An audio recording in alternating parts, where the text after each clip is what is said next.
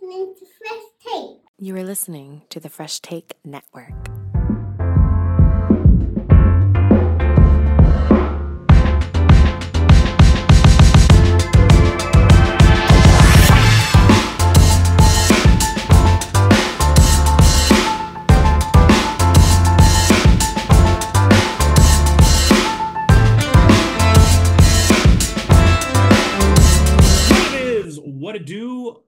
Joshua, Adam, William Arbuthnot with the talented, sexy, the dangerous, the Devoneer. It's Devon Seal. Welcome to the rundown. We're back, baby. we're back and we have a lot less baggage attached to us, if you know what I mean. Yeah, get out of here, Adam. Get out of here, Senator. Get out of here, Nick. I, Gruesome you know what? twosome is back. You know what though, Nick, Nick, Nick's like the Nick zone. It's it's slowly shaping up for me. I kind of like the Nick zone. Yeah, the Nick zone, I never really know where to go. Because there, there's takes Nick has sometimes where I think we're like simpatico on Yeah. stuff. And then Yeah. of nowhere, we're like, you know what's not good? Infinity War. I'm like, whoa, what the what is going on? And he just says it so confidently. Garbage movie.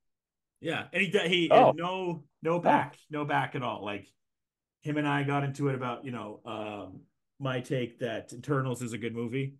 And it will benefit in the long term in the Mar and Mar in, Mar- in the MCU. And we will look back at that as a positive movie. I still hold that take. And uh, yeah, he's like, no, it's a trash movie. I'm like, just hold on, it'll matter. It will matter. I have I have faith. If well, the friggin' first Marvel property that references a hand sticking out of the earth, it might matter. but But we're, we've oh, waited, yeah, a- we we've waited a long time for that. I was gonna say we're not here to talk about Marvel, but we are. Marginally, marginally. Um, okay, what do you what do you want to talk about first? Mm, I'm going to tell you my list of things that I've watched Okay, and I'll tell you my list of things The- I've watched. and see and see where we match up, and then we'll go from there. So I've Sure. watched three out of four Invincibles. I've seen everyone. Yeah. Okay. Well, I didn't realize So I, let's I didn't let's say they were- Invincible when you've seen the whole thing because I can't Okay. remember everything right now. So Invincible, really quickly, what have you thought of the first first three? I can't remember the order of everything, so just your thoughts on the first three episodes. Well, that's exactly my problem with the friggin' with this season was, you know, what? credit to them for just breezing through and very little recap, like nothing happened. But after two and a half years, I did not remember any nuance to anything. All I know is that Omni Man and Invincible fought for some miraculous reason, and then the robot guy was a kid. And Did you watch um the Gillian Jacobs character's uh, solo movie? Atom not Eve? yet. No, Uh, episode zero. Really fucking good. Really I do good. like I do like her character. Um I know the reviews for this season have been kind of middling, and it kind of goes back to what I talked about two and a half years ago. Was I don't really care about most of it. I don't Yeah. really care about most of the characters. I don't. I really just want to see uh, Mark do invincible things and kind of figure out the rest later. I think we spend way too much time with him out of suit and out of superhero ness. And you know, granted, I I do appreciate uh, him learning about his background and him trying really hard not to become his father. Uh, very, you know, very Anakin Skywalker, Luke Skywalker esque. Um, but the high school stuff, him going to college for the first time, don't give two shits about. Uh, and then the just the By the fact way, that you only have one episode left, Yes, I know, I know. and, I just and the Atom. Eve one, so technically two. Yeah, the Atom Eve one I don't think is required viewing, but it's like it'll probably benefit. It's it's good. I enjoyed it. yeah, I definitely like. I definitely think she's a great character. I think By the way, I, I will say one thing I did remember, and we'll talk more about Invincible when we see the finale. When they started doing the multiverse stuff, like not Invincible two, no. yeah, it didn't. It didn't kind of last. It didn't last long. It kind of lasted long. I don't really know. Like there, there's there's like these blue like there's the blue twin dudes who are geniuses who are Clancy Brown. Yeah. Um. they're not Clancy Brown. They're No? um, Oh. No. Um. what's his name? Famous voice actor. Uh? Kevin Kevin Michael Richardson. Oh. Okay. Yeah. Um. Anyways, you see those two guys, and I'm like, why do they still exist? And why haven't got like they were in, they've been in jail for a bunch of times, and they break out of jail, and I'm like, okay, I've seen this before a few times. Yeah. Um. So in reality, I just I just don't care about the lore enough to really like pursue it. And yeah, I probably could have rewatched season one in anticipation for season two, but I didn't think that's partly my bad. I think, I, I Uh, look, not I being a lot of people thought prepared. That. I was going to do it too. So but like not being prepared. There's just nuances that I've totally forgot in Yeah. really really weird. Like I just I I just don't remember. I don't remember any of the things with like the um. Who are who's the Avengers of that world? What are they called? oh god, Like the League, the League of Heroes, or something, something like that. I Like, can't remember. don't remember a single thing about any of them. All I know is Jason Mantzoukas is in it, and his girlfriend is fucking the older dude. That, I think that's all you really need to know. Yeah, So I'm not against it. I just like it's a. I'm not really hooked. I'm not as hooked as like, for example, One Punch Man, which kind of exists in the very a very very similar vein, but the execution is so different. yeah. Um, The the fourth episode is really really good. I think the cliffhanger they leave Awesome. for three is good. okay, good to know. Well, I I mean they killed they killed Seth Rogen's character, which was like such a ballsy move, and like you saw every they? Well, that's the other thing I was gonna say was like he was made in a he was made in a laboratory, so it's kind of like yeah they could just remake him, but like he got his ass beat, which was a really granted a really really interesting scene. Um, so okay, with you. Like uh, part two, we don't even know when part two is coming out. Like I, I think you know that's kind of another mark against it. Like you have these shows, right? It's like, hey, it's a winter break, and we're gonna come back, and we'll be back at this date. To Yeah. tell your fans there won't be much delays in between seasons anymore, but to give them four episodes, and I know animation is hard. I, I know, and I I still probably don't even know because obviously I'm not in animation, but I understand how hard Yeah. it is, unless you're the South Park guys. Uh, but you know, to not just leave your fans stranding now coming to the second half of the year and be like, oh, I thought we'd be back in like right after the holidays. yeah the wor okay so the worst thing Amazon was in a, is was in a really interesting spot with Invincible. Um, I actually think it had a lot of hype to come out. I have no qualms of the cast. I have no qualms of the animation. I have no qualms of the professionalism and the maturity that they exhibit in this show. Getting people like Sandra Oh, J.K. Simmons, Seth Rogen, Stevie Yeun, like, pr- like hundred percent credit to all of those things. But the execution has been god awful. They have lost all momentum because this thing was this thing was advertised on on on buses and benches and billboards and they talk so much about the cast of all these a-list characters that we, like walton goggins is the guy with the the, the cecil guy. Sterling K. So- Brown. sterling k. Brown so much credit to all of the people who were involved in this show but they have fumbled the bag. Yeah, like i don't i don't know anyone who even cares about this show let alone the fact that like i gave it a like a three month break to even watch season two and we like season one for the most part so I think people care about it, but I do think well, we're people are getting frustrated now of Oh, trying yeah. to get into something. It, it's one thing to have something like The Boys, for example, right, where The Boys took a whole year off last year, but you still get the stopgap of Gen V. But I, I do, and that helped The Boys, right? Because I think as you were and I were that's what talking you were about it, it saying that's what you were anticipated. saying yeah The Boys took a drop down, but then Gen V kind of reinvigorated everybody for this next season of The Boys. right Um, whereas that you were talking about with the end of Invincible, the meme with Think Mark Think and everything you had there, people were ready to go. People were ready to jump back in that Yeah. world. And when you take as long as a break that, other things come into people's lives and they get excited.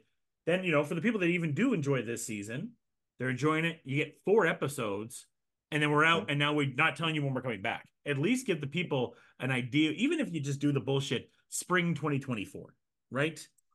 yeah just just some kind of line of sight like i'm not expecting eight episodes all the time. I like even if even if you really wanted to pad it and do one episode a week and then you're like oh it's actually christmas new year's. Let's skip a couple weeks before you get so you get episode four beginning of january and then episode five is like mid-january. I'm totally fine with that. But at this point in time like you're making this a lot of work for me to watch an adult superhero show. Like I don't get me like don't get me wrong. I want to like this show.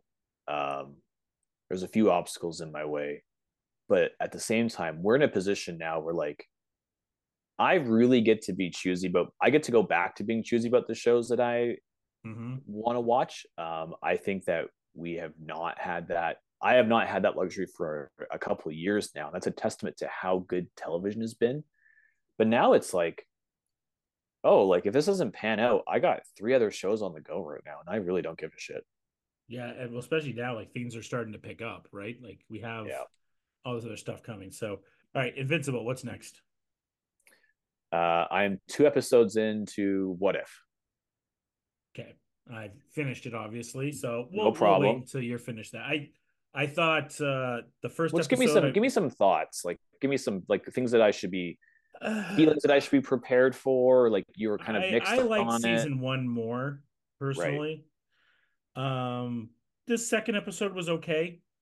I actually, I actually did enjoy the second episode with like the '80s Avengers. I thought that was cool. Yes, yes, that was well executed. Um, to have, and that's like that's such a nice thing about the Marvel Cinematic Universe from uh phases one to four, where all of these side characters who may or may not have had moments to shine, but to bring them back in this show and give them more fleshing out is such a nice feeling to have Roger Slattery be Tony Stark's dad and to have um friggin' uh Carol Danvers's boss who's uh was it Michelle Pfeiffer or whatever come back like yeah, to have all these great superheroes or you know these characters as superheroes but come back and be their own superheroes that was a really really nice touch. Um i don't really know if they got thor thor's personality correct in the 80s versus the 90s because he was like he was super powerful in the 80s and then he, he shows up in avengers and basically takes him four movies to get his shit together yeah. and that's only 20 25 years in in the span of human years and which is a blink of an instant for him. So i would have liked to see him be more cocky less confident. Uh, but he was funny. I, I really like when i like when thor is given the chance to just be like air like kind of arrogant in a sense but not being a not be a dick about it because i think that's what makes him funny. I think when he was more self-aware it was kind of sad. Uh, the hank pym stuff was funny. Um Peter Quill stuff. That was like this was like a nice, interesting twist. Like it was like a nice little. It was a nice little like it's exactly what it advertised. It was a half an hour of like, what if Peter Quill attacks Earth? Well, like we got a nice little fleshed out story for it. The Nebula one, which was episode one, Nebula Blade was Runner part one? of the. Oh yeah, the friggin' carbon copy of Blade Runner. I was kind of, I was iffy on. It was That's okay. fine. It's fine. I don't think it really made me like I've never really asked myself what if because I've never really considered Nebula to be like why would she join the the Nova Corps in any kind of circumstance other until the fact that she had joined the Guardians. So that was a weird what if where it was like eh like I don't really find it that plausible in the established canon that that could have happened. Yeah, I agree. I wasn't. The rest of the season, I, I, I think the thing that it, it, it messed up on, my opinion is, it just there wasn't what ifs that I was very excited about. The episodes were fine, but you Yeah. have so many new characters you can go in of like, you know, with with Miss Marvel and She Hulk and Moon Knight and ideas you can go with those characters, and they just kind of stayed still with the basic Avengers and breached out like a little bit. And I didn't feel like they got very creative with. There was apparently one I did. It was a very dark Spider-Man story, but they didn't. Disney didn't let them go down that route. Um, so I, I found by the end of it, it was the the finale pisses me off, and we'll get into that. Oh. And it's it's again Marvel kind of my problem with Secret Invasion. That's the same with this. It's Marvel not understanding what happens when you have overpowering characters and how detrimental that can be to stories and to templates you've set in prior examples with where character power levels are. That's exactly my problem with episode two with the 80s avengers was that thor was essentially infinity level powerful when we just watched him struggle with those kinds of things coming to terms with those kinds of things Yeah. throughout phases one through four Yeah. What's next? uh what else did i watch Echo. i did watch i watched the first episode of echo which is like Okay, a weird so- so okay you saw so- Hawkeye. Great. isn't that what we were all isn't that what i like what we assumed i don't know like what am, what am i missing So the Daredevil fight. That's all that matters. okay so you've watched every episode correct Yes. and in it out of it what what what's your Fucking finale pissed me off. really So okay. There's something that happens And fuck, I was like, what the fuck was that? Other than that, really This cool is not this is not She-Hulk twerking or anything, is it? No, no, it's just oh god, it sucks. Um, but you know, I, I overall thought it was cool. It, it's good to you know see an indigenous hero finally, Yeah. and I you know, and obviously someone that you know signs, and the ASL use in this is is fantastic, Mhm. and like her her whole story, the actress, I want to get her name correctly here. Um, first time, first time she's acted in anything Oh, nice. uh, uh, uh, Alaqua uh, Cox. Forgive me if I got the pronunciation wrong, but she's awesome. We got Graham Greene in this bitch. Yeah, we You're did. always winning. You're always Oh, winning with my- Graham Greene. Well, you know what I was gonna say was uh I've only had one episode to base it off of, which I guess I've seen some pretty cool things in one episode. But um is this just the hybrid of Tulsa King and Rez Dogs put together? Because like even bit. the like her her dad's in Rez Dogs, Graham Greene's in Rez Dogs. I was like, oh my goodness, this is basically like are these worlds intertwined? Are Rez Dogs like part of the MCU? Well, it's funny because I, I I haven't seen Rez Dogs yet, obviously, and I'm like, oh, this actor's really cool. What have they been in? Rez Dogs. This Yeah. actor's really cool. What have they been in? Rez Dogs. I'm like, fuck. Okay, I guess I really Oh. gotta watch Rez Dogs. that's basically how I felt watching the show. I was like, uh, okay. Um Kingpin's My dope. question- my my question about this show is who is it made for? What is the purpose of this show? Um, to establish the street level uh starlight verse i guess spotlight verse whatever it's called and this is what I'm really confused about. Why is why is this not tied into the Daredevil show? And I know there's a Daredevil. I know there's a Daredevil show coming. Yeah. Okay, so let's like get that out of the way right o- like right now. Why is her rise and her taking out Kingpin not on Matt Murdock's radar in New York and her coming to her own as being like a crime syndicate or or her own her own queen pin if you want or whatever um for them like so we got these great teases and we got we saw Hawkeye we saw Matt Murdock and then it was like now I'm going somewhere else. And it was like guess guess where I what I don't care about now? I don't care about you being in a uh in a roller rink. Uh granted the level of combat the the visceralness of like the blood and stuff like that a plus like all the and i actually really do enjoy the character. I just don't know if i really care about the character enough to like after now that i now that matt murdock's not coming back or like presumably not coming back why do i want to watch a show about her in oklahoma? Uh why is this not like the secondary thread to a daredevil show? Uh, To reestablish Daredevil. what we talked about with uh werewolf by night? That's what this could be. This is another example of this could just be werewolf Yes. by night yeah give me an hour or 90 minutes of her taking out and th- this is what other this is what else bothered me about this show. The first episode which was what 59 minutes or something like that 28 minutes of it were a fucking flashback to hawkeye. Yeah. How would hawkeye wasn't even that long. How did you smash together 28 minutes of hawkeye? That's what i really want to know. Like holy shit.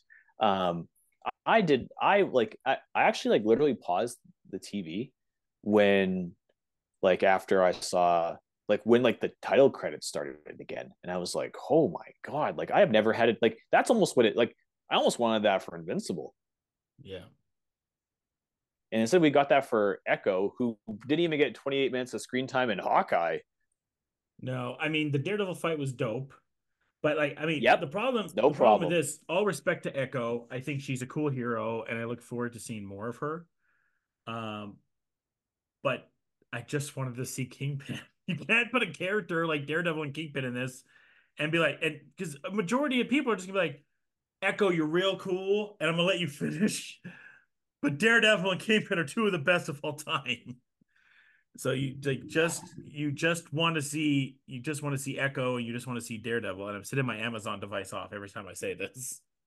well my my question is like would the daredevil tv show not be a great way to introduce like deadpool which then it would introduce the x-men which would then in, like you know what i mean like I would have been better for We- Moon Knight. I don't know about Deadpool, but Moon Knight for sure. Well, Moon Knight isn't really linked to New York as much as like Deadpool is, is he not? Because Deadpool and Spider Man and Wolverine are all kind of friends. Like, so yeah, I think just kind of afterwards because Deadpool just kind of puts himself into wherever he wants to go. So he's not as much street level. Not as much street level like like a Luke Cage or an Iron Fist or Jessica Jones. Yeah, I think you should have. I think you could have. You could have left out the defenders. You could have left out Luke Cage and Jessica Jones. Have Echo become the big bad of the defenders, or even the big bad of Mar uh, of Daredevil for this particular season, and then have her like if you even made the Daredevil show half the episode was Daredevil and half the episode was like is like Echo building up her crime empire. I'm actually really okay with that. I like I like her different nuances. I like the artificial leg. I like the MMA stuff. I like how she can like beat the shit out of people. I like how she like kicks people with her metal leg. The mm-hmm. dirt bike or the the motorcycle stuff is rather cool. I just don't know if this is like this is the kind of same thing you mentioned it with Werewolf by Night, and I I mentioned this with Moon Knight too. Why Moon Knight wasn't just a movie or a TV show or or whatever. Like Marvel is really off with making us spend a lot of time for characters who don't need a lot of time. Unless Echo gets some magical special power that I don't know about through the power, like because she got bit by a rat or something. I don't understand why I need to watch six episodes of Echo. say anything. I would like to watch six episodes of Daredevil with her in it though. And then they the the finale is like him taking the crime boss out or Yeah. her Again, turning to the, good the or something. The best part of this show is Kingpin. It's the best part. Is Kingpin, the, and the shitty part about this show is Disney made it official. All the Netflix stuff is canon.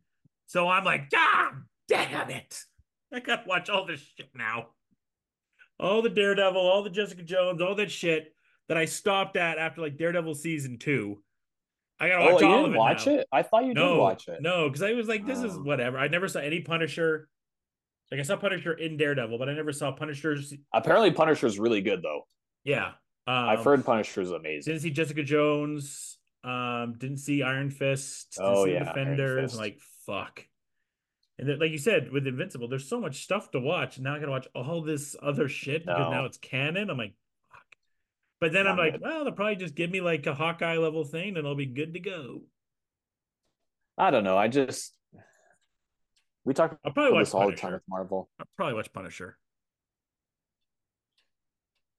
Um, I'll watch it when I need to watch it, and that's the thing. Like that's why I've kind of held off on all these Marvel properties for the last year or so, so since Secret Invasion. Like Ugh.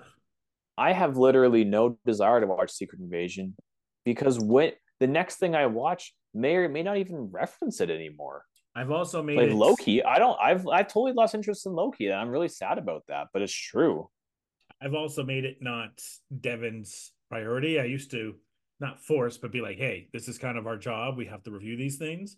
But now I'm just kind of like, hey, dude, if you don't want to watch it, you don't have to watch it. I'll review it by myself or I'll, I'll review it with Andy and you can save yourself from it. I'm not even like I'm not even like I don't want to save myself from it. I just don't know like it's one thing if like if we could build theories and build all these character interactions into our predictions for future movies or what made us what made us excited for future movies like who are we going to get in age of ultron? How is this going to happen? Uh, who's going to show up into it? Oh we get um scarlet witch and we get quicksilver and like oh that's so cool. Like how are they going to do mutants like we got to talk about that for months and months and months and months and months now it's like they won't answer our questions about giant hands sticking out of the earth um movies are getting like redone as they're like mostly completed and then getting refilmed uh Yeah, the Daredevil TV starting started to get today from scratch after shooting six episodes. It started from scratch. yeah, Daredevil's doing that Blade um characters are literally leaving Captain. America. Captain Actors are- America's got half of it reshot. actors are literally leaving to get Young, re- Stephen, yeah, Steven Yeun left. yeah, Steven Yeun left. Like, I'm, I don't, I'm not like, and this is the funny thing. Like, a lot of these podcasts I listen to and stuff, like they talk about like the downfall of superhero stuff. I don't think it's the superhero's fault. I think it's the management.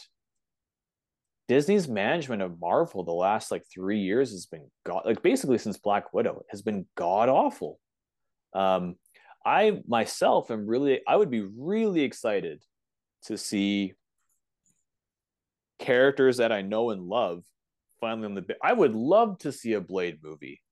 Friggin' I I and I want to see a Blade movie, but you got to get me excited about Blade. You can't just tell me a Blade movie's coming and not give me any teases, or you're gonna have like Mahershala Ali's voice at the end of Eternals and expect me to be like, oh, oh my god, here or uh, Moon Knight even like, give me a fucking break. Like, I need like I need a visual. I need him like sucking on someone's blood at the end of a movie and then like running away. I need some. I need a. I need a, him with a giant sword. I don't know. Like at least with Thanos, like yes, his character design changed and his voice actor did change between like the first tease and like the second or third. But we got tease after tease after tease, including references. Every single one of those, not every single one of those movies, but every other one of those movies in phase two used the word Thanos. So by the time you actually by the time you saw Thanos, you're like, holy shit. I don't know anything about this guy, but I know everybody talks about him. Yeah. No one knows who Blade. Like, we're not going to talk about Blade. We're not going to talk about. Like, oh no, what what's the guy from? uh What's Kit Harington's character? Black Knight. Black don't Knight. give a shit about him.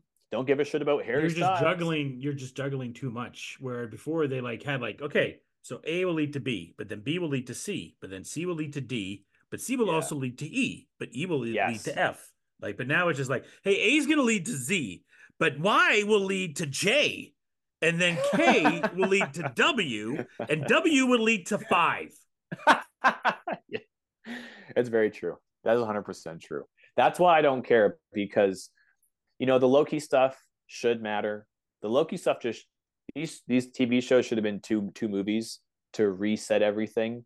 You bring in the TVA as part of the movie thing, and then suddenly you have multiverses or you have other characters from multiverses in in Loki season two or, or the movie two, and the rest of it doesn't fucking matter. But I always have my joke of that scene in Austin Powers 2 where Basil talks about or him Austin him are talking about space time continuing and time travel and Austin's like but yeah. oh no I've gone cross-eyed. And that's how I feel now if I'm trying to explain the MCU to you. It's like oh no I've gone cross-eyed trying to explain all this. Where like you know if your if your friend or partner hadn't seen up until Infinity War and you just took them you could basically explain what's happening going into that. Now try to fucking explain to them going into Secret Wars what the fuck just happened. No. Well, Secret Invasion. Secret Wars, Secret Invasion, Loki season two. Well, Secret uh, Wars is supposed to be the big are the new the next end game in Infinity War, right?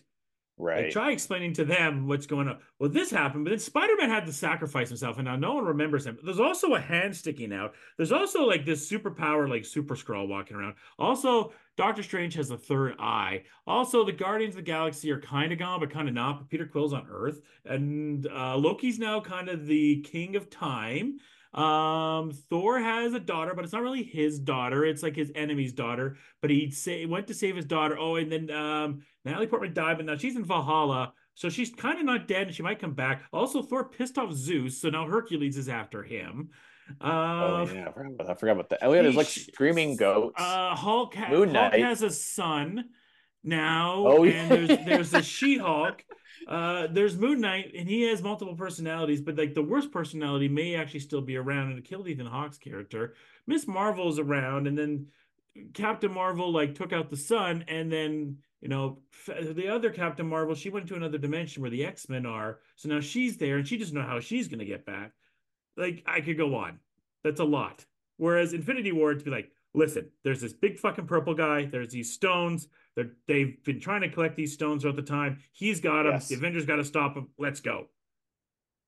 Yeah, that's it. That's literally the whole. That's Infinity War. The stones matter. It doesn't matter what they do, but they matter. And I actually hurt my head trying to think of all the Marvel stuff. it's complicated. It it's actually why I'm happy this year. Echo's done, and Echo didn't like break the bank. There's one big part of Marvel lore at the end of this from Echo that you take with you. Cool. Gonna go to Deadpool, see what Deadpool is. Then we get Agatha, and then that's it. So I'm actually kind of happy. Like that's it this year. It actually is the best thing for Marvel. Is to have Is it? nothing really. Is it? Yeah, limited is better. Well, You no, I'm not, not saying limited is better, having. but like you need to limit. I'm gonna be honest with you. I liked Agatha as a character. Yeah, we don't need the I show. don't- Don't, be wrong. We didn't. I don't give show. two shits about this show. I don't I only do because of the series and franchise savior that is Aubrey Plaza that literally saves next to any movie that she's in. You think Aubrey Plaza is gonna save the Agatha TV show? She saved Dirty Grandpa, so she she can almost save anything. The Some best say part she was about the- I, I've Yeah. rewatched Dirty Grandpa two times now, the when it's on cable because Aubrey Plaza is so good in it. So how many times you've you seen Dirty Grandpa total? Two and a half. Wow, I have not seen it at all. Yeah, because Aubrey Plaza is awesome in it. Okay, well, I'm glad that you give her props for that. I just, I'm telling you right now, there is practically nothing that Agatha can introduce into this show that I care about. And I'm sorry. Mephisto. Don't care anymore. I don't care about White Vision. I don't care about Scarlet Witch until she shows up on a big screen, and I don't care about Agatha. And I don't care about like the Book of Coven. I, you know what? I got a good enough explanation after friggin' Doctor Strange, to be honest. Yeah, I will still I will still watch it because I watch everything. But yeah, Yeah, you're not, I want that- to. I want to. Like, I'll catch up like if it's convenient for me. But And I will say uh, too, like, we'll in a few weeks we'll predict our Super Bowl trailers. I'm excited to see Deadpool, but I will not let any Super Bowl trailer fool me this year because the Flash trailer last year and year before that, Doctor Strange, both got me. They both the, hey, the Flash trailer looked good. Yeah, it was a great. It did look good. That was a fucking good trailer. It might be the biggest disconnect between trailer and movie performance. Like, if you think about it. Yeah, yeah. Um, all right, what's next? Uh, I think I just saw True Detective, and that's the last of the things that I've watched. Okay, before we get to True Detective, I'll run through some really quick stuff because then we'll go on True Detective and then talk thing and then get out of here. Yeah. Um, I saw Ted, two episodes of Ted. Okay. No reason to be as good as it is, but it's it's hilarious. Really? It's it's it's when Seth cares, he's awesome. You know, you Yes, know when Seth cares and he doesn't. That's what I've been saying with Orville. Seth cares when he makes Orville. That's why Orville's Okay. good. Uh, and Seth cared in this. I can tell. I still watch American Dad and Family Guy because, as people know, I put stuff that I don't think about in the background when I edit, and those are Yep. perfect not think about shows. He does not care in Family, and he's even said he doesn't give a shit about Family Guy. And American Dad, he really doesn't give a shit. Um, but you can tell Seth actually put work into this and took jokes that would have been in older Family Guys are in Ted. Oh, really? Yeah. Uh, is Wahlberg in it? No, it's uh, it's it's Ted in the '90s in high school, Uh, so Wahlberg's character is a teenager. teenager. Yeah, Gotcha. Okay. Yeah. So it's kind. Is it like kind of a teen comedy? Is it kind of an adult comedy? Like how yeah, mix you? of both. Mix of both. Okay. Yeah, it's I- it ha- even even people online is like, I wanted to fucking hate this thing so much, but damn it, it's good. And uh man, it, it, it came out at the perfect time because this week uh the Chiefs and the Dolphins game was on Peacock, and the only way for American viewers to watch to watch the yeah. game, they had to subscribe to Peacock. So that game, I think, did 25 million people. So there's a huge surge in month Peacock subscriptions. So people are like, well, fuck it. I guess I'll watch Ted, which was one of the highest, I think it was the highest streaming show this past week, was Ted. So because people are like, well, fuck it. I have this stupid platform. What am I going to watch? Oh, Ted, I guess. Well, Ted exists. Ted was, I didn't see Ted 2. You can tell me if it's good or not. It's fine. Um, Ted 1. Ted one though was lightning in a bottle. Yeah. We were we. It was kind of like near the end of like we'll call it inappropriate humor. Um, so it was like one, probably like the last. It was probably the last hurrah of like jokes at other people's expenses, where they looked, where they talked, the way they dressed or whatever. So it, it was it stood definitely stood out as that comedy was dying out. Uh, Family Guy was definitely very popular at the time, or Seth was just more popular at the time. And it was like it's like what it was like well done. It was what people kind of needed, and like everyone I knew talked about Ted. Like that's it, it's almost it almost exists in like the uh the Zoolander zone Yeah. where people just quote people quote the best jokes of it all the time. Better sequel. Zoolander 2 is bad. Ted 2 is Sure, fine. I don't care, It's but fine. even but 2 Ted is fine. Ted one Ted one is like rewatchable. Oh, yeah. Like people like you know you remember and uh, this, is this is funny for a movie that like probably won't change the cultural zeitgeist much. You remember when you saw Ted. You remember Oh, how old you were. You remember your friends. You remember that like you remember what it was like in the 2010s. That when Ted came out and it was like this was so mind blowing. This is like he's like a dirty puppet, and you're like Yeah. yeah, and it's like that should shouldn't work. Very Yeah. well did. It's like it was like the best parts of like Brian and Stewie and what and Roger all kind of rolled into one. sounds like Peter Griffin. Yeah, yeah, kind of. Yeah, Yeah. Uh, but like so, I, yeah. I, I'm I'm higher on Ted than most, just because I think it was like it only could have came out at that time. If it came out five years later or five years earlier, it wouldn't be a big hit. I I wish I could give a recommendation for streaming in Canada. I don't know where you stream it in Canada. I have cable, so I PVR. It's on Showcase. I don't know what Showcase streams off Ted? I think. Yeah, Well- I think it's. I got P. I have Peacock through Apple. Would it be on there? Uh, yeah, but do we get Peacock in Canada? Uh, through Apple. We do. Yeah. Oh, I didn't know that. Okay. Yeah, yeah. My parents have Peacock, therefore I have Peacock. So I watched one episode of that it. weird God, good, uh, that weird Godfather show. Oh yeah. Yeah, That's you know. Showtime. That's Showtime. Paramount. It's Paramount. Oh, Paramount. Sorry. Yes. Okay. Yes. Yeah. Yeah. I was like, we don't have Peacock in Canada. So yeah, I don't know where in Canada it is. It's on Showcase. And in the States, they dropped them all. So here it's like weekly. They, I think that was what happened with Fresh, the, the, the Bel Air show as well. They, they, they Okay. drop them all, but here it's weekly. So Senator and I will be reviewing the first episode of Bel Air next week. Oh Um, shit. Yeah. We got Bel Air and uh Bachelor review next week. So that'll be a side thing for us. So saw that and then uh Fargo, I'm wrapping that up. Awesome. One of the best seasons of Fargo ever.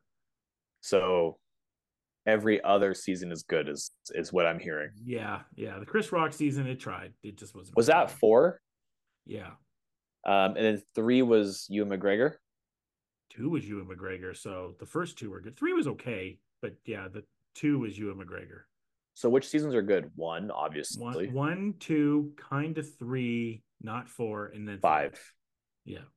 Oh, yeah. weird. Hamm okay. is Hamm is awesome. Holy shit. He is So we're in like the. bastard with a capital B. Are we in like the Hamasons? I think so, man. Carried the morning show. Then Top and, Gun. You know, and Juno, yeah, Top Gun. And Juno Temple needed this, I feel like. Okay. Because she, I think she would have got typecast as the ditzy Not, blonde. not anymore. No, not anymore. I think that's Oh, good for now. her. That's Yeah. awesome. Don't don't you think that was maybe the direction people would have gone from Ted Lasso with her? I believe so. Yes, I think I think that was very very easily doable for her just to lean into that a few times. Yeah, and, and that's why she she's awesome in this. She's great. So Nice. highly suggest uh Fargo when everyone gets a chance. Uh True Detective season one. The problem with this for the first episode is I don't think like there's a lot to talk about, but it's just visually really, really well done. And the acting's great, and the setup for everything's great. Like you're you're you're yeah. left like you were in the like we we did the whole third season, which was which was good. I thought was fine. Um, but this first season with Woody and and McConaughey, which just like, what's this and what's this and what does this mean? We're back to that feeling of like, what is this? That is yes. Okay, so that's that's the that's the short version of of the review. Uh, uh, and the reviews that I keep hearing online is like, "We're back, baby." Um, now, the one thing that I, the one of the qualms that I have with this show and many other shows is like the use of shitty CGI to prove like weird points. Um, really takes me out of it. But Jodie Foster, oh my god! Like, don't get me wrong every single person in the world knows that she's one of the greatest actresses of all time. But like, just like you think Mayor like, and I talked about this with my partner after we watched it yesterday. Like, you think Mare of Easttown is good, which is basically we're being if we're being very very honest, it's a ripoff of of Silence of the Lambs, right? Yeah. Jodie Foster in this is like Clarice Starling, like dialed up to eleven, and I and I love everything about it. Like Mad about her fantasy football team. Didn't put enough running backs in. She's like all of like, us. like she is such an intimidating character for being such a tiny petite person um Mhm. her self-confidence and the way that she handles herself is like a true police veteran and i and her and the relationship with Kali Reyes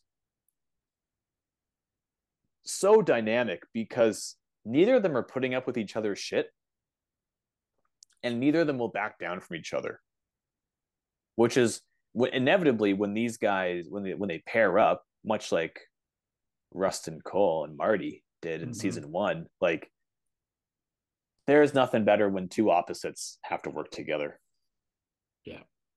I, I love to seeing John Hawkes in this. He's one of the ultimate that guys. oh 100% yeah It's like, oh, that guy. Like I kind of know him as John Hawkes, but I'm also like it. I was like, oh, that guy, the discount Sean Penn. oh that's that's that is such such a good description for him All respect. I'm not trying to be an asshole, but like I'm just like it's Sean, it's Sean Penn. No, okay, it's not Sean Penn. he was nominated for an academy award Rightfully so. He's a great actor. I didn't know that. Oh man. Like he's aged pretty gracefully too. He's 64 years old. Wow, what I a feel too like if you, as I always do when I watch this, I look at the IMDb for people. This is a lot of uh actors' real first movie, uh, or sh- uh, well, show, movie, whatever, but like first real acting gig. Let's just change Yeah. to that. Like a lot of them have been like in like two things, uh-huh. like not like like like small project, and then boom, you're in True Detective. It's like holy shit, what a what an encore! Like like if if we did our year in review today, Kali Reyes is already getting newcomer because she killed it in that first episode. Oh man, like so I I didn't really I don't really know much about her backstory until today when I looked it up, but like she is intimidating as fuck in this show. And then you look she at and you're like, oh, she's before this. and then you're like, oh, she's she's actually a professional boxer, and you're like, oh, I would not want to fuck with her. Yeah, you can tell she is. uh She would kick the shit out of anybody. okay so let's talk about the show briefly and like just themes or like you're right like it's really it's going to be impossible to predict anything um when true detective is on it really and it's happened in every single season it makes you think about the idea of something supernatural happening but then it shifts out to be the perspective of one of the unreliable narrators right so we actually did see supernatural things in season one that people often forget about um, but the general consensus is that it's attributed to Matthew McConaughey's time as an undercover cop and like the drug use that he's taken a part of. Mhm. In season two, we see a little bit about of we see a little bit of it with uh, Vaughn's character as he's dying, right? And then we see a little bit about it in season three with Mahershala Ali's character suffering from Alzheimer's. So this season in particular is as you mentioned is leading towards indigenous culture and the connection to the land and spirits and and just their beliefs in a lot of things and are we going to get stuff because of that or are we getting things because of something else that people are experiencing or seeing or what have you Yeah, there's a big part of that, and then obviously, I mean, I don't know if there's going to be zombies or a monster or anything like that. I'm not. sure. i don't think so Like I doubt it. I- this show is always kind of still in a weird way grounded in evil, if that makes Mhm. sense, than like supernatural evil. It's more the evil of humanity than evil of supernatural. absolutely Like when they're like hear the whispers and like she's coming and stuff like that. As we saw in the the, the first season, there's always a twist to what's coming with that. But it it it it always looks inward to the evils of humanity more Yes. than the supernatural evils. you just nailed it right on the head like the the the evil that people are capable of often outshadows the evil that we think about inside of our heads Yeah. um i know that And- season three in particular leaned a lot against playing against mahershala ali's mental condition, right? He always thought he was being watched and followed, and there was cars outside of the house, and like we just never knew if that was even true or not. But for someone with Alzheimer's or dementia, that is true. That is their reality. And for someone like the son, who's cyborg, um, he may or may not have never even seen that or even even noticed it. Uh, no, and so this season, Kali Reyes with the murder that happened against her to her partner, I believe. No, or... it was like it was a girl in the community. Girl in the community. Thank you. Yeah, girl in the community. Uh, but just yeah. just her like that's the unjust investigation that was done compared to what would have would have been if it was a white woman. Well, and, and Jodie Foster brings that point up. Like, she's like, you have every right to be upset about it, and you know we probably do treat it differently for you know than than than white people. Um, but she's like, you look at this case enough. Everyone looked at this case more than enough to come to any kind of conclusions, and no one was able to solve it. And there are always going to be cases out there that no one ever solves.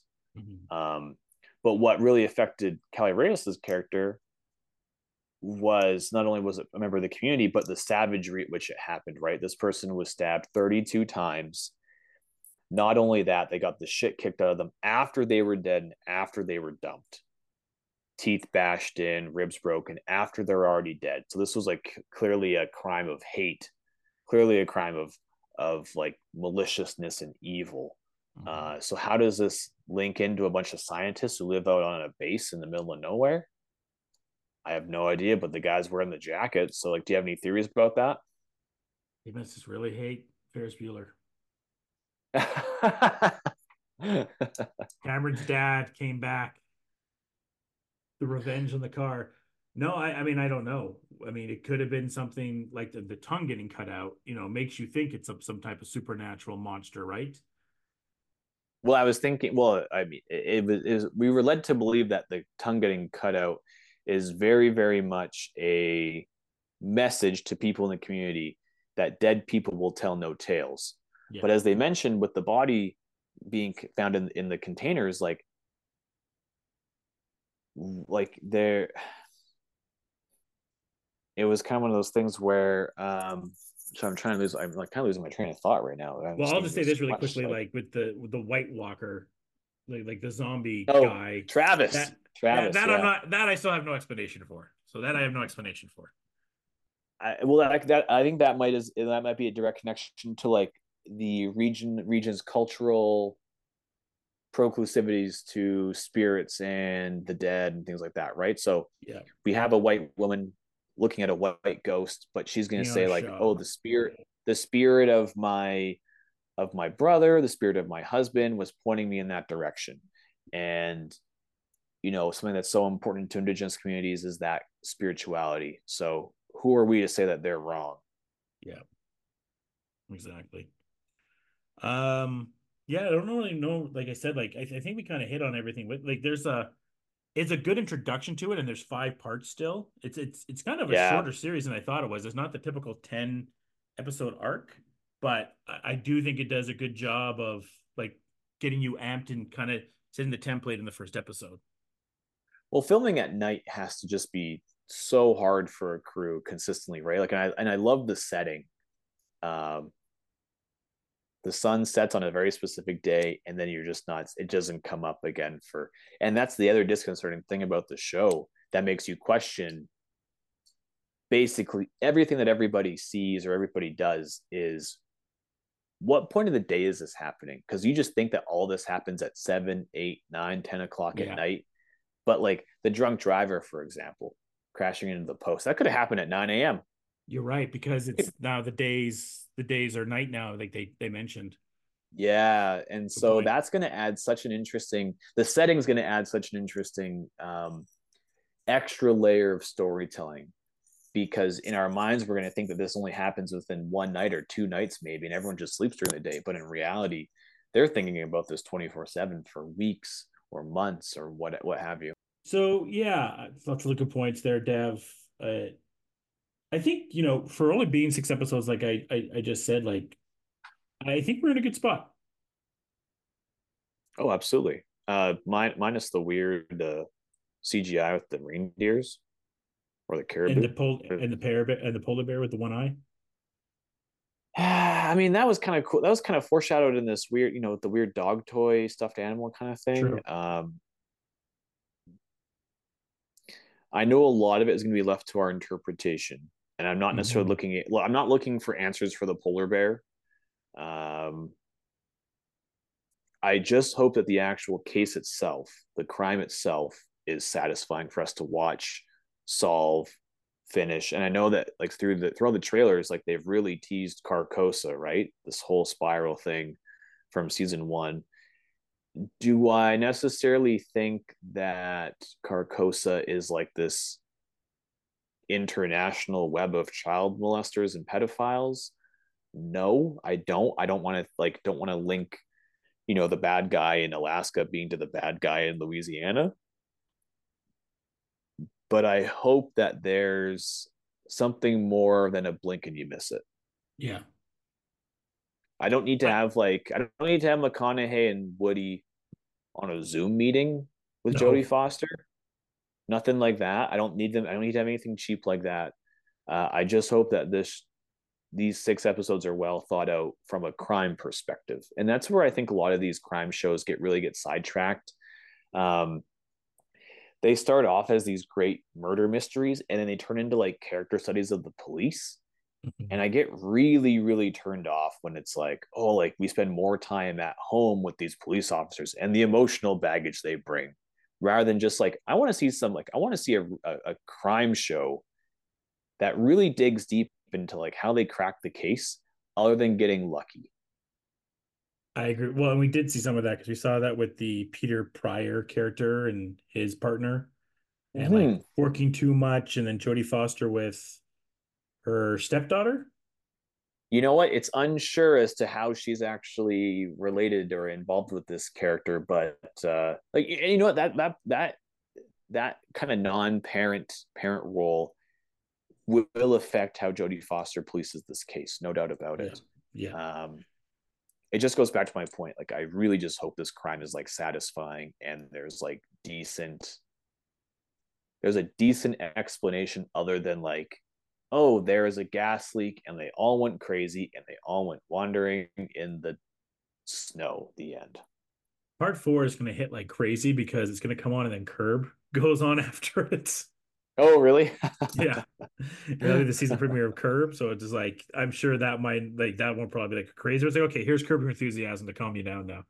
Um, but overall, I mean, the IMDb for it is 7.6, which I don't think is deserved, but I think it's because people wanted more off the start. well, it's unknown. It's we- we wrote thing, not what we actually got so far. And you know what? Like, even if we watched True Detective season one, we may not have been we may not have been giving it giving it nines or tens like we were giving ever other episodes. So um we can look back after six episodes and say, oh, episode one really set us up for success here. Or we can say it didn't give us enough, and like season two and th- or episode two and three is where it really gets good.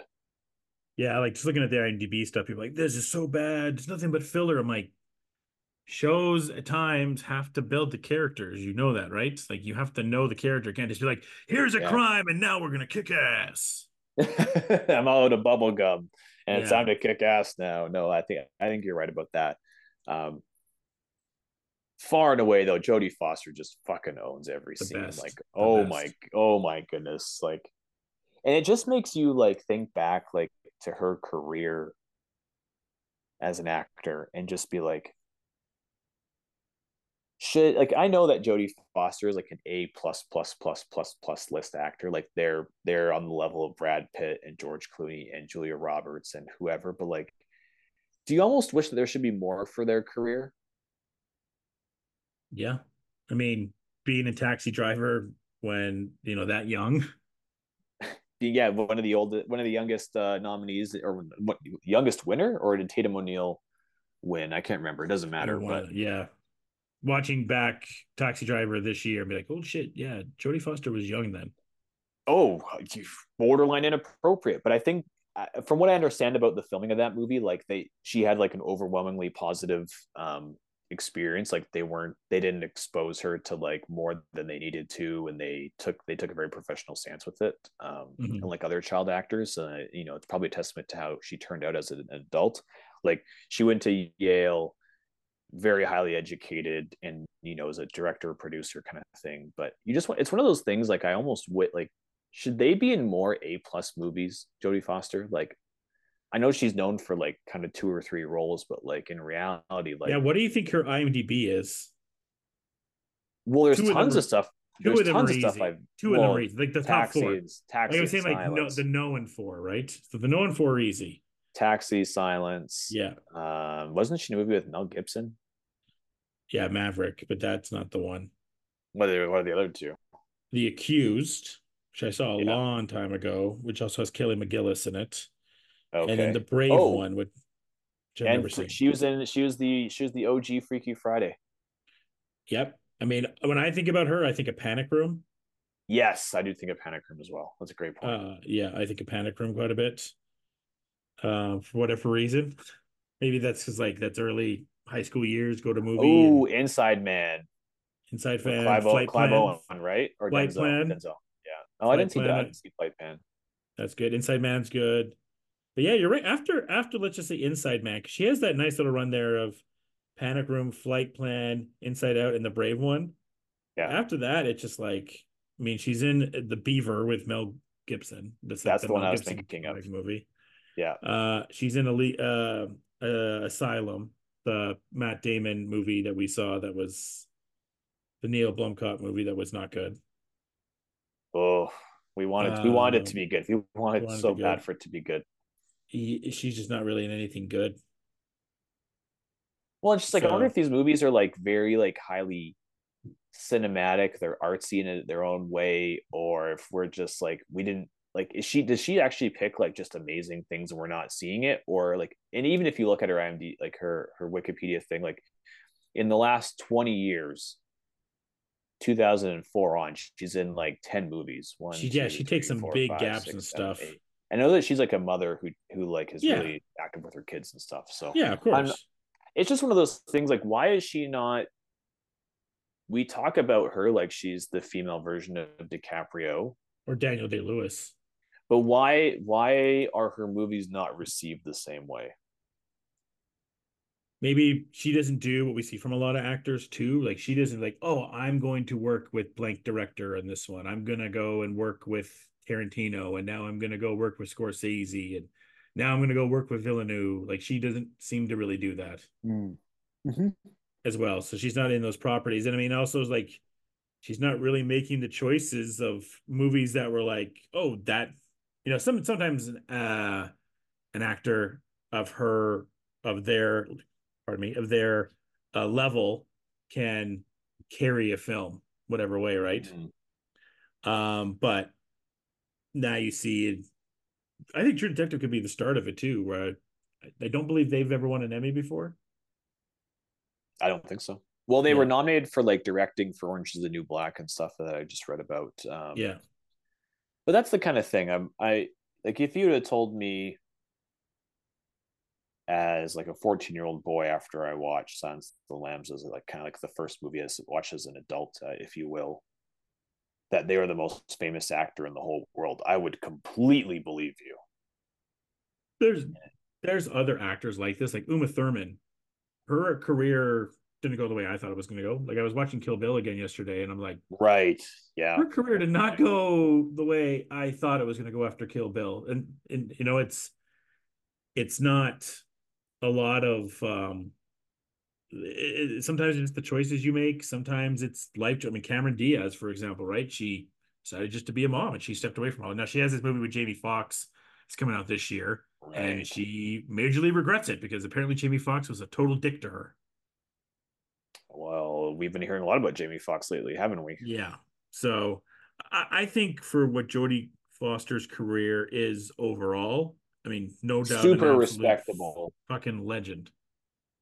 I'm just wondering, like, you know, we mm. have like you can have like the De Niro marathon, and there's probably eight to ten movies where you're like, these are must, absolute must watch. Put your phone away. Don't even bring it in the room with you. kind of movies. And Jodie Foster, who I would say is on the same level as De Niro, I don't know what those 10 movies Dude, are. look at her kid career. I'm just looking at her IMDb right now. Oh, like stupid. before Taxi Driver, there's so much stuff they were in. It's crazy. she, she was a she was a Disney idol. Like she, was, was like the in original. She was the OG Lindsay Lohan. Yeah. She played Pugsley Addams in Scooby Doo. wow. Yeah. Well, she was basically born into Hollywood, anyways. So Yeah, she started acting. They started acting in 1969 in the Doris Day Show. dang, Yeah, that's cool. Right. What a great story. What a great story.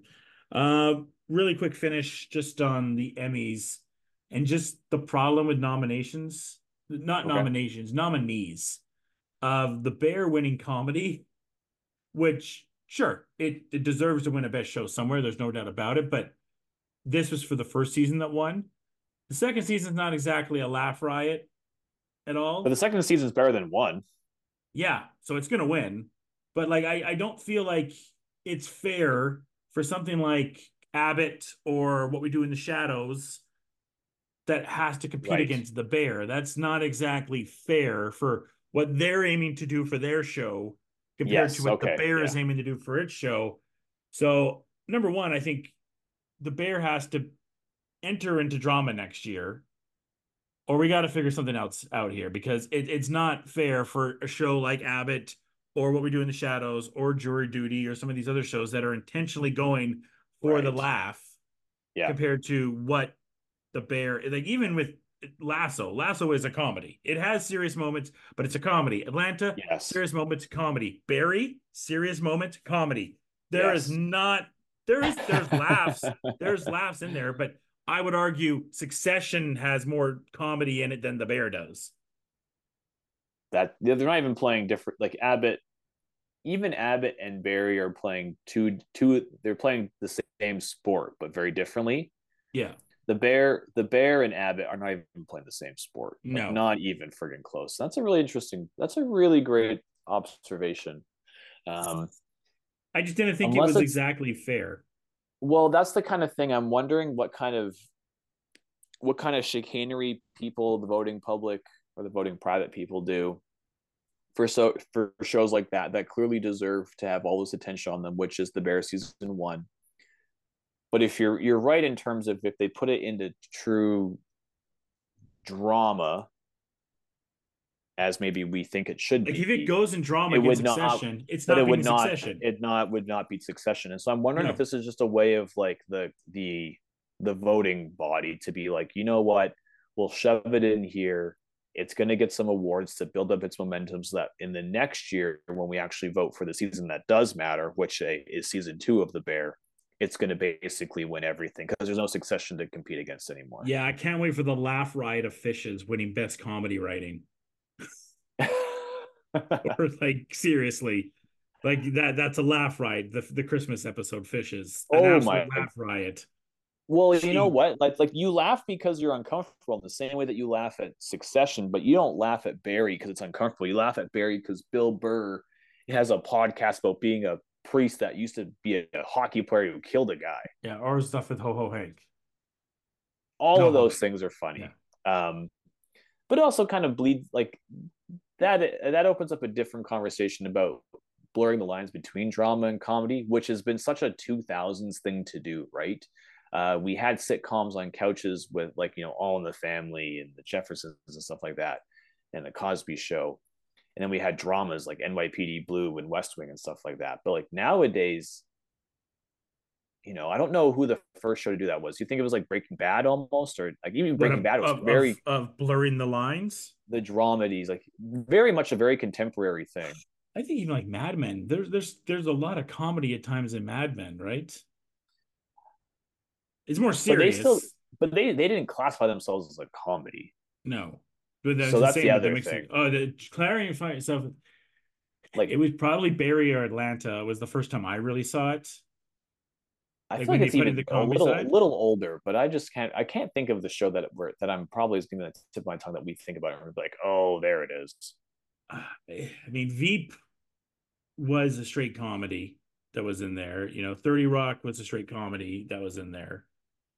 Mm-hmm. Um, this this was the now in these later years with Atlanta, with Maisel, with Barry, there is a dividing line in there. But make no mistake about it, those are comedy shows, right? Mm-hmm. But and I, and I think it's because now the filmmaking is a lot more serious. Like Abbott's the only sitcom that was nominated this year, right? In there, Yeah, definitely.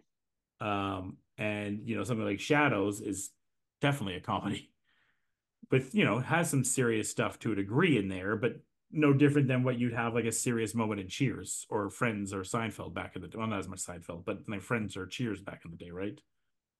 Those are sitcoms, right? Those are those use situations to make like to next year for example we're gonna have best comedy and it could be shadows and it could be you know uh, abbott and curb and then it's gonna go in season two of the bear? Like what the fuck do you think is gonna win? And and you I can just go at the end of the day like well the three best shows this past year were probably succession bear and this was season one of the bear though but uh, the, the three best shows, you know, for the deadline of the parameters, what the Emmys were, were Succession, The Bear, Beef. So the three best shows won. So what's everyone complaining about? like if and you I- want to, White Lotus is a comedy. Yeah, that got put into drama. That's weird to me. White Lotus is definitely a black comedy. Um, Yeah. Master of None, That's a close one. Yeah, that's, a another one dramedy. That's a that is definitely that, a That bridged it. That bridged it. And I, think that's I one of the first know- examples that I think that come to mind. I'm looking through Wikipedia right now. And Yeah, and- that, so. talking to Adam, his thing was like, well, the Bears half an hour, so how can it compete with those hour shows that are drama? So, a drama is normally an hour length show, so I guess I agree with that. But and then, like I said, the three best shows, you know, in that in that Emmy window were Succession, Beef, and The Bear. So three best shows won. But I also don't know if it's fair that something like Abbott, again, that is going for laughs, that probably was the second pick, doesn't get its deserved pick because now Abbott's going to have to go against the Bear now for however long. Mm, hmm And that's, I think, why like, oh, well, we'll give, like, in, like, you know, Cousin and Jeremy Allen White winning best comedy actor is also Well, weird. And A- Cousin, Ayo cousin, cousin, I can see. Cousin, you cousin, can actually. sure. Even Ayo to a degree. Jeremy Allen White, though, not a comedy No, actor. no. Not a, not a. That's like you should have just you should just nominated Matty Matheson as like best lead actor. Dude, if he was awesome on the speeches. That's the best part about the Globes and the Emmys is that Matty got to do the speeches. And then Ebon Oh, Moss really? came up and gave him a big smooch when Oh, they won. really? Yeah, it was dope. The the cast seemed to really enjoy themselves, and I'm really I. Yeah. It seems to be like such a positive atmosphere. The cameos they got were great. The Christmas episode was great. Like it tells such an important, such a and it has crazy the baton story. now, right? It's the best show on TV. Yes, now that it is. Succession's gone, it's the best show on TV. So I'm not I'm not complaining about it winning. It it it this past year, if I said the two best shows I watched, it was Succession and then The Bear. It, you know, that that's not a question. And it season two absolutely should win because season two is a masterpiece in television. It's just going against shows that are comedy. I don't like something like Dave will be pro- hopefully nominated in this next Emmys, right? And But Dave, and the as a- Bear are different, different stories. Dave and the Bear are different. So like, and I would hope that something like Dave will get nominated in that in that range. I mean, speaking of, I finished Dave. Yeah, and it's great. I'm I'm so happy that you. I'm so happy I finally got into it. Um, well, it's this ironic because you put me onto Dave the musician, and then I put you onto Oh. Dave the television show. that's that is that I don't know if that's irony or coincidental. I don't know. that might be irony. Yeah, That's the whatever. The show infinitely rewatchable. There's so many things I pick up. All that like Gata is such a really such a cool character. Um the folk like season season three was definitely a focus on Dave the person, less of us. uh, uh, uh, He's almost like he had kind of um, come to terms with his celebrityness in a sense. Yeah, um but even just like the lens the, you know the lens of like the stalker with the brad pitt episode like i knew brad pitt was in the episode but i had no idea he was like the episode. I just thought he was a cameo. So when he when he popped up in the whole thing for for the music video at the beginning of the episode, I was like, oh, like there it is. Like that's exactly what I thought it was going to be. And then like, oh yeah, we don't want to overuse you. Like you can go now. And I was like, oh, that's such a very clever meta thing. And then when he shows up in the episode, I was like, oh my god, this cannot get any better. Crazy, crazy show. So creative. I mean, it's many other people have said this better than I have, but it's like the white version of Atlanta, right? Yeah, you, you could tell. And I have Glover, no problem with that. Donald Glover sent those tweets out before the the, the double season of Atlanta, kind of saying this is going to be better than Atlanta. Dave stole my ideas. So Glover even got jealous of it. Right. Yeah. Now that being said, I think it it does not handle the what we'll call it the quote unquote artistic side as as cleverly as Atlanta does. No. Um, but Atlanta or but Dave tells such a great coherent story of Dave the person and all the Yeah. people around Dave. Like the the start of their arcs as characters and where they end up now after he's become more famous and where they're all at in their lives and they've all changed and some of them in relationships or out of relationships that is much better than atlanta did Yeah. but uh, you could argue you you could argue that atlanta never tried to do that with characters like Earn and darius and paperboy Yeah. And we got Penith coming out we got in a it's cassette. Tomorrow i think 19th Yeah, we got a cassette. Actually, it should be out right now. Oh, maybe. I mean, I'm just. I'm I'm pretty pumped for like, like some of the some of the songs that they featured on the show. Like I I was a big fan of that song he made with his ex girlfriend before they went to the wedding. Like, Yeah. but like my goodness, like what a great. Uh, yeah, yeah, it's out. You were absolutely right. There's a out. Mumford and Sons and Pharrell Williams song out too, which you're damn right I'm going to listen to that. Attaboy. Don't Um, change. No, I never change. Um, but yeah, so Penith is out now, so maybe I'll review a Penith. I, I just think I'm it's so fun to kind of see where Dave Burd's career has gone overall. You know, it's it's it's a very fun arc that I don't know if that type of arc can happen now. I just don't even know. Like, I constantly question did he get this because of the rapping ability, or has this all been part of a plan? It's probably Like, because because that's the case, then he talks about this in the show all the time about how he wants to bring so many different things to people. And now that he's like doing it in this very meta way, like the stuff that he's writing on the show is like him telling us in advance what he's doing and then he's going to do it in real life and now we have to go witness it both on the show and in real life like that's so meta to me we shouldn't be surprised too with what he was able to do with uh basketball and the marketing that he was able to do for them Mhm. when he worked for them. Mm-hmm. So this guy knows how to market things as well because he's, you know, during the camp that was probably one of the best campaigns they've ever had was his idea apparently. So this guy knows how to market himself as well, and he does a very good job of of if rather that is Dave Burd or if that is the character he wants everyone to think that he is.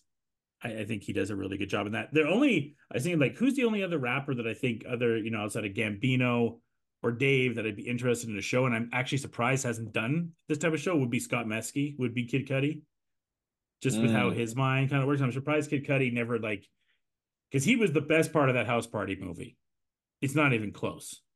It's, Well, it's like, I- he's so dynamic as an individual as well like yes Yeah. we know him from some of his songs but i also like the more you look into him like he has labels he has clothing he did well he did how to make it in america That's which I start- which I started, um, which like really takes me back to like my college days. Holy, in such a great way as well.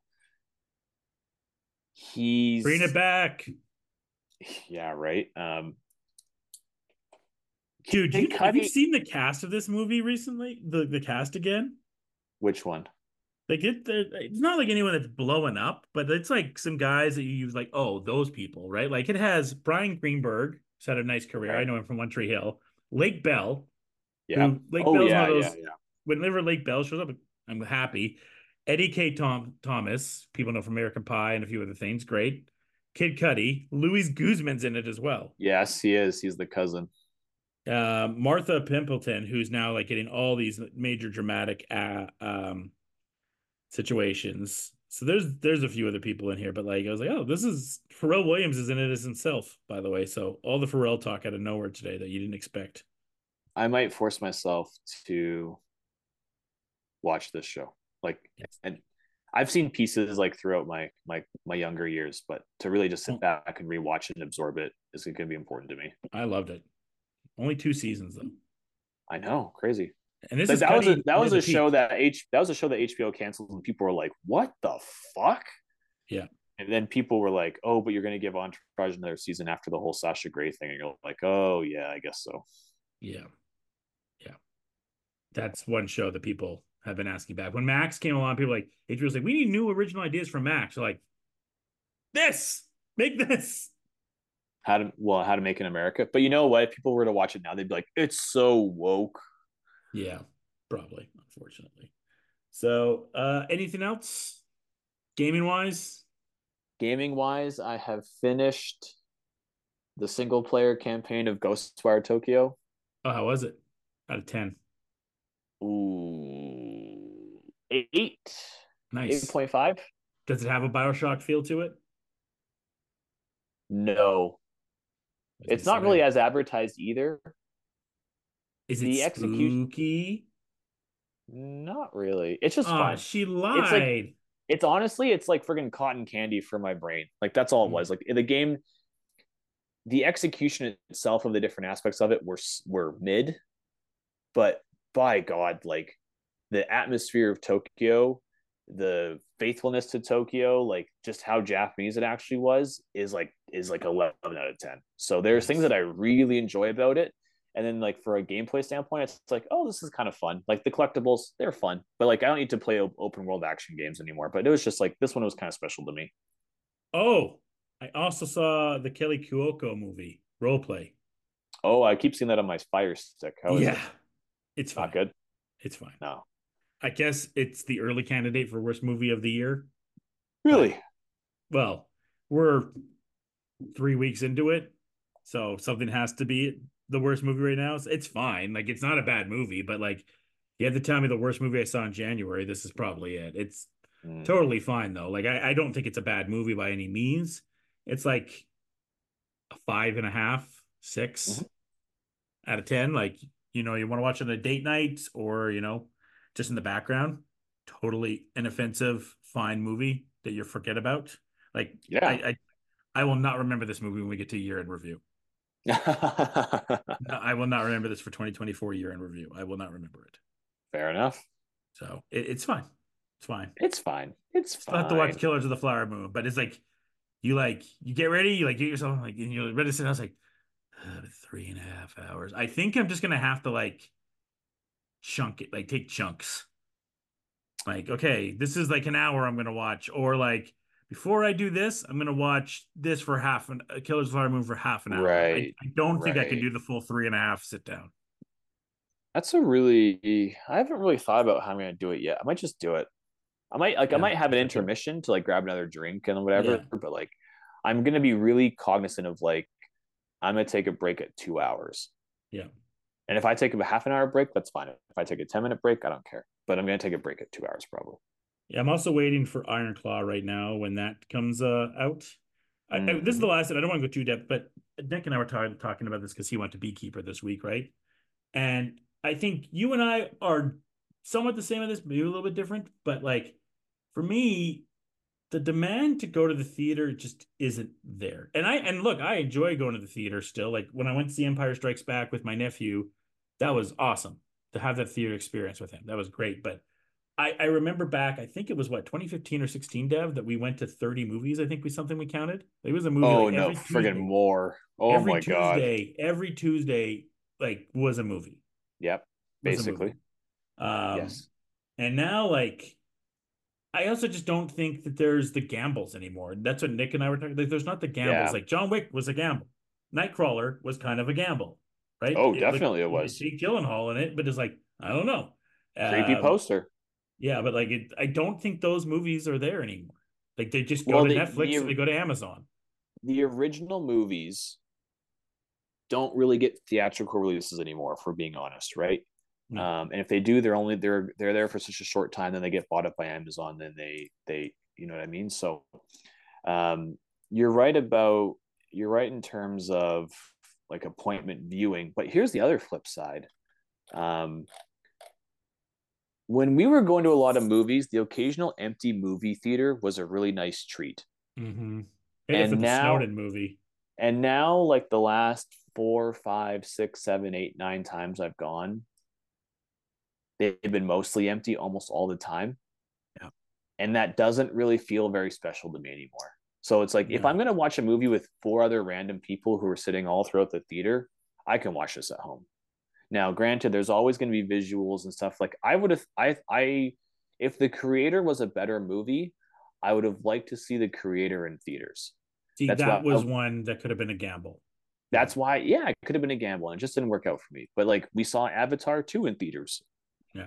I I I don't regret it at all. Still But- haven't seen it. And that's the kind of thing like I don't know if I'd want to see it for the first time at home. For the first time in a theater, then the second time at home, I think I'm okay with. When So, you and I had that realization with Gravity, we're like, we didn't see it in the theater, and that's why we're not as high on it. that's hundred percent true. Yep. Yeah. I mean, something like Iron Claw, I don't feel like I need to see Iron Claw in the theater. Nah, probably not. And I and I think that's part of it too now is like part of you is like, well, like, I mean, Kill is the Flower Moon. I was like, I know this is gonna be an Apple eventually. I pay for Apple. Yeah. I'm just gonna save the money. And I and I, I think that's the problem too. Like uh that Red One movie uh that has uh Chris Evans and The Rock coming out in November. That's like this Christmas like movie that they're doing. I think a lot of people are gonna be like, this is probably just gonna come out like five days before Christmas on Amazon. So it comes out November Oh. 21st, but then it'll go like three weeks and it'll be on Amazon. So I'll just wait. Definitely. Like I, I think that's kind of it's even with, with some of the MCU stuff now, right? Like maybe you'll see the Marvels when it goes in Disney Plus. Maybe you won't. I don't know. But that I think there's a lot of people I know. Our friend Andy, who's our top MCU guy, just never got around. Work got busy. Never got a chance to go see the Marvels. And he's like, well, let's see it on Disney Plus now. Whatever. Yeah, I definitely will see it on Disney Plus. It's just like I I know Marvel is not appointment viewing, and when it's not appointment viewing, that means I get to make my own appointment to watch it, which means I get to like I get to watch it three months later, and I'm okay with it. Um, I mean, it's think really Apple- shown. It's it's really shown in the last year. Like there are three or four things a year that we, you and I, watch the moment it comes out or as soon as possible, and we don't Yep. make any excuses for it, and we just watch it, and that's it. We watch True Detective, we watch Succession, we watch the finale of Barry, we watch the Bear week to week. Like we're on top of stuff when we want to be, but I think it just takes a lot more for us to be excited now than it used to. Yeah, I mean, to the theaters this year, like for you guys, Dune will be a must. Yes, and Dune's you know, a I'm must. I am going to start reading the uh I- I got told by a few people to read the book instead. So I'm going to try to maybe even just do the audiobook, but I'm going to read the Yes. book or audiobook it first and then I'm going to rewatch Dune 1. yes, yes. So I I'm would try to redo this in my mind. So read the book, maybe have more in-depth stuff for what the book has to say and then and then go and then maybe by that time I'll be excited to see Dune 2. Yeah, I think for you, the audiobook would be such a great start. Yeah, yeah. I think that'd be a good, that'd be a good, good place to go. Did you know, as I'm just doing this right now, that iTunes TV shows and purchases have now just all moved to the Apple TV app? Um, no, because I think I have like, I think I have one purchase on Apple, but at the same time, like I've never. So now the Apple TV, this must have happened in the new iOS. This is live. I re- I realize now there's the Apple TV store. There's no iTunes store. It's just I knew there was no iTunes store anymore. There's just like Yeah. because you can't get iTunes gift cards anymore. You just get Apple gift cards. wow, crazy. And Next Goal wins on there. Oh, you have to rent it. Okay, never mind. I'm not paying 24 bucks for that yet. Sorry, Taika. That's kind of the shitty part. Like some of these movies, like why are why are VOD rentals twenty five bucks? Yeah. that's crazy like- to me. Five Night at Freddy's, how much is that now? That's okay. Rent seven bucks. If you're Five Night at Freddy's friends, rent it. But if you're not, no. But even people on the fence, like I think seven to fifteen dollars is a very reasonable rental price. But when you're telling me it's twenty five bucks to rent a movie that's like just came out of theaters, Yeah, Hell Priscilla's no. twenty bucks right Yeah. now. I'm good. But twelve dollars, I'd consider a twelve a rental for twelve dollars. And we talked about hundred dollar movie reviews back in the day. Yeah. Let's talk about Mhm. hundred dollar hundred dollar movie rental reviews. Like Well, now it's twenty five dollars. It's literally the twenty. Would you pay twenty five bucks? Uh, I'm not paying twenty five bucks to rent most most of these movies, but I'll I'll think about it for twelve bucks, ten bucks. I do think, uh, and on this, like my cable provider, I think they do a very good job of giving you a catalog of movies that are available to rent now, and I do think iTunes d- does as well. I don't rent on Amazon; I rent on either one of them, so I, I think that they've done a good job of kind of letting you know it's coming and all that stuff. So, anyways, that's been the rundown. That's Devin Seal, Joshua Adam Lamar with that. Next week when we'll be back, we will have more True Detective for you. And yeah, I don't really think there's anything else super big out this week. So it'll be True Detective and uh Our theories, our and, thoughts. and our theories, and maybe we'll have some other fun stuff that will come up within that time. Until then, folks, cheers, enjoy the day. Thank you for listening to the Fresh Take Network. Follow us on social media platforms at Fresh Take 42.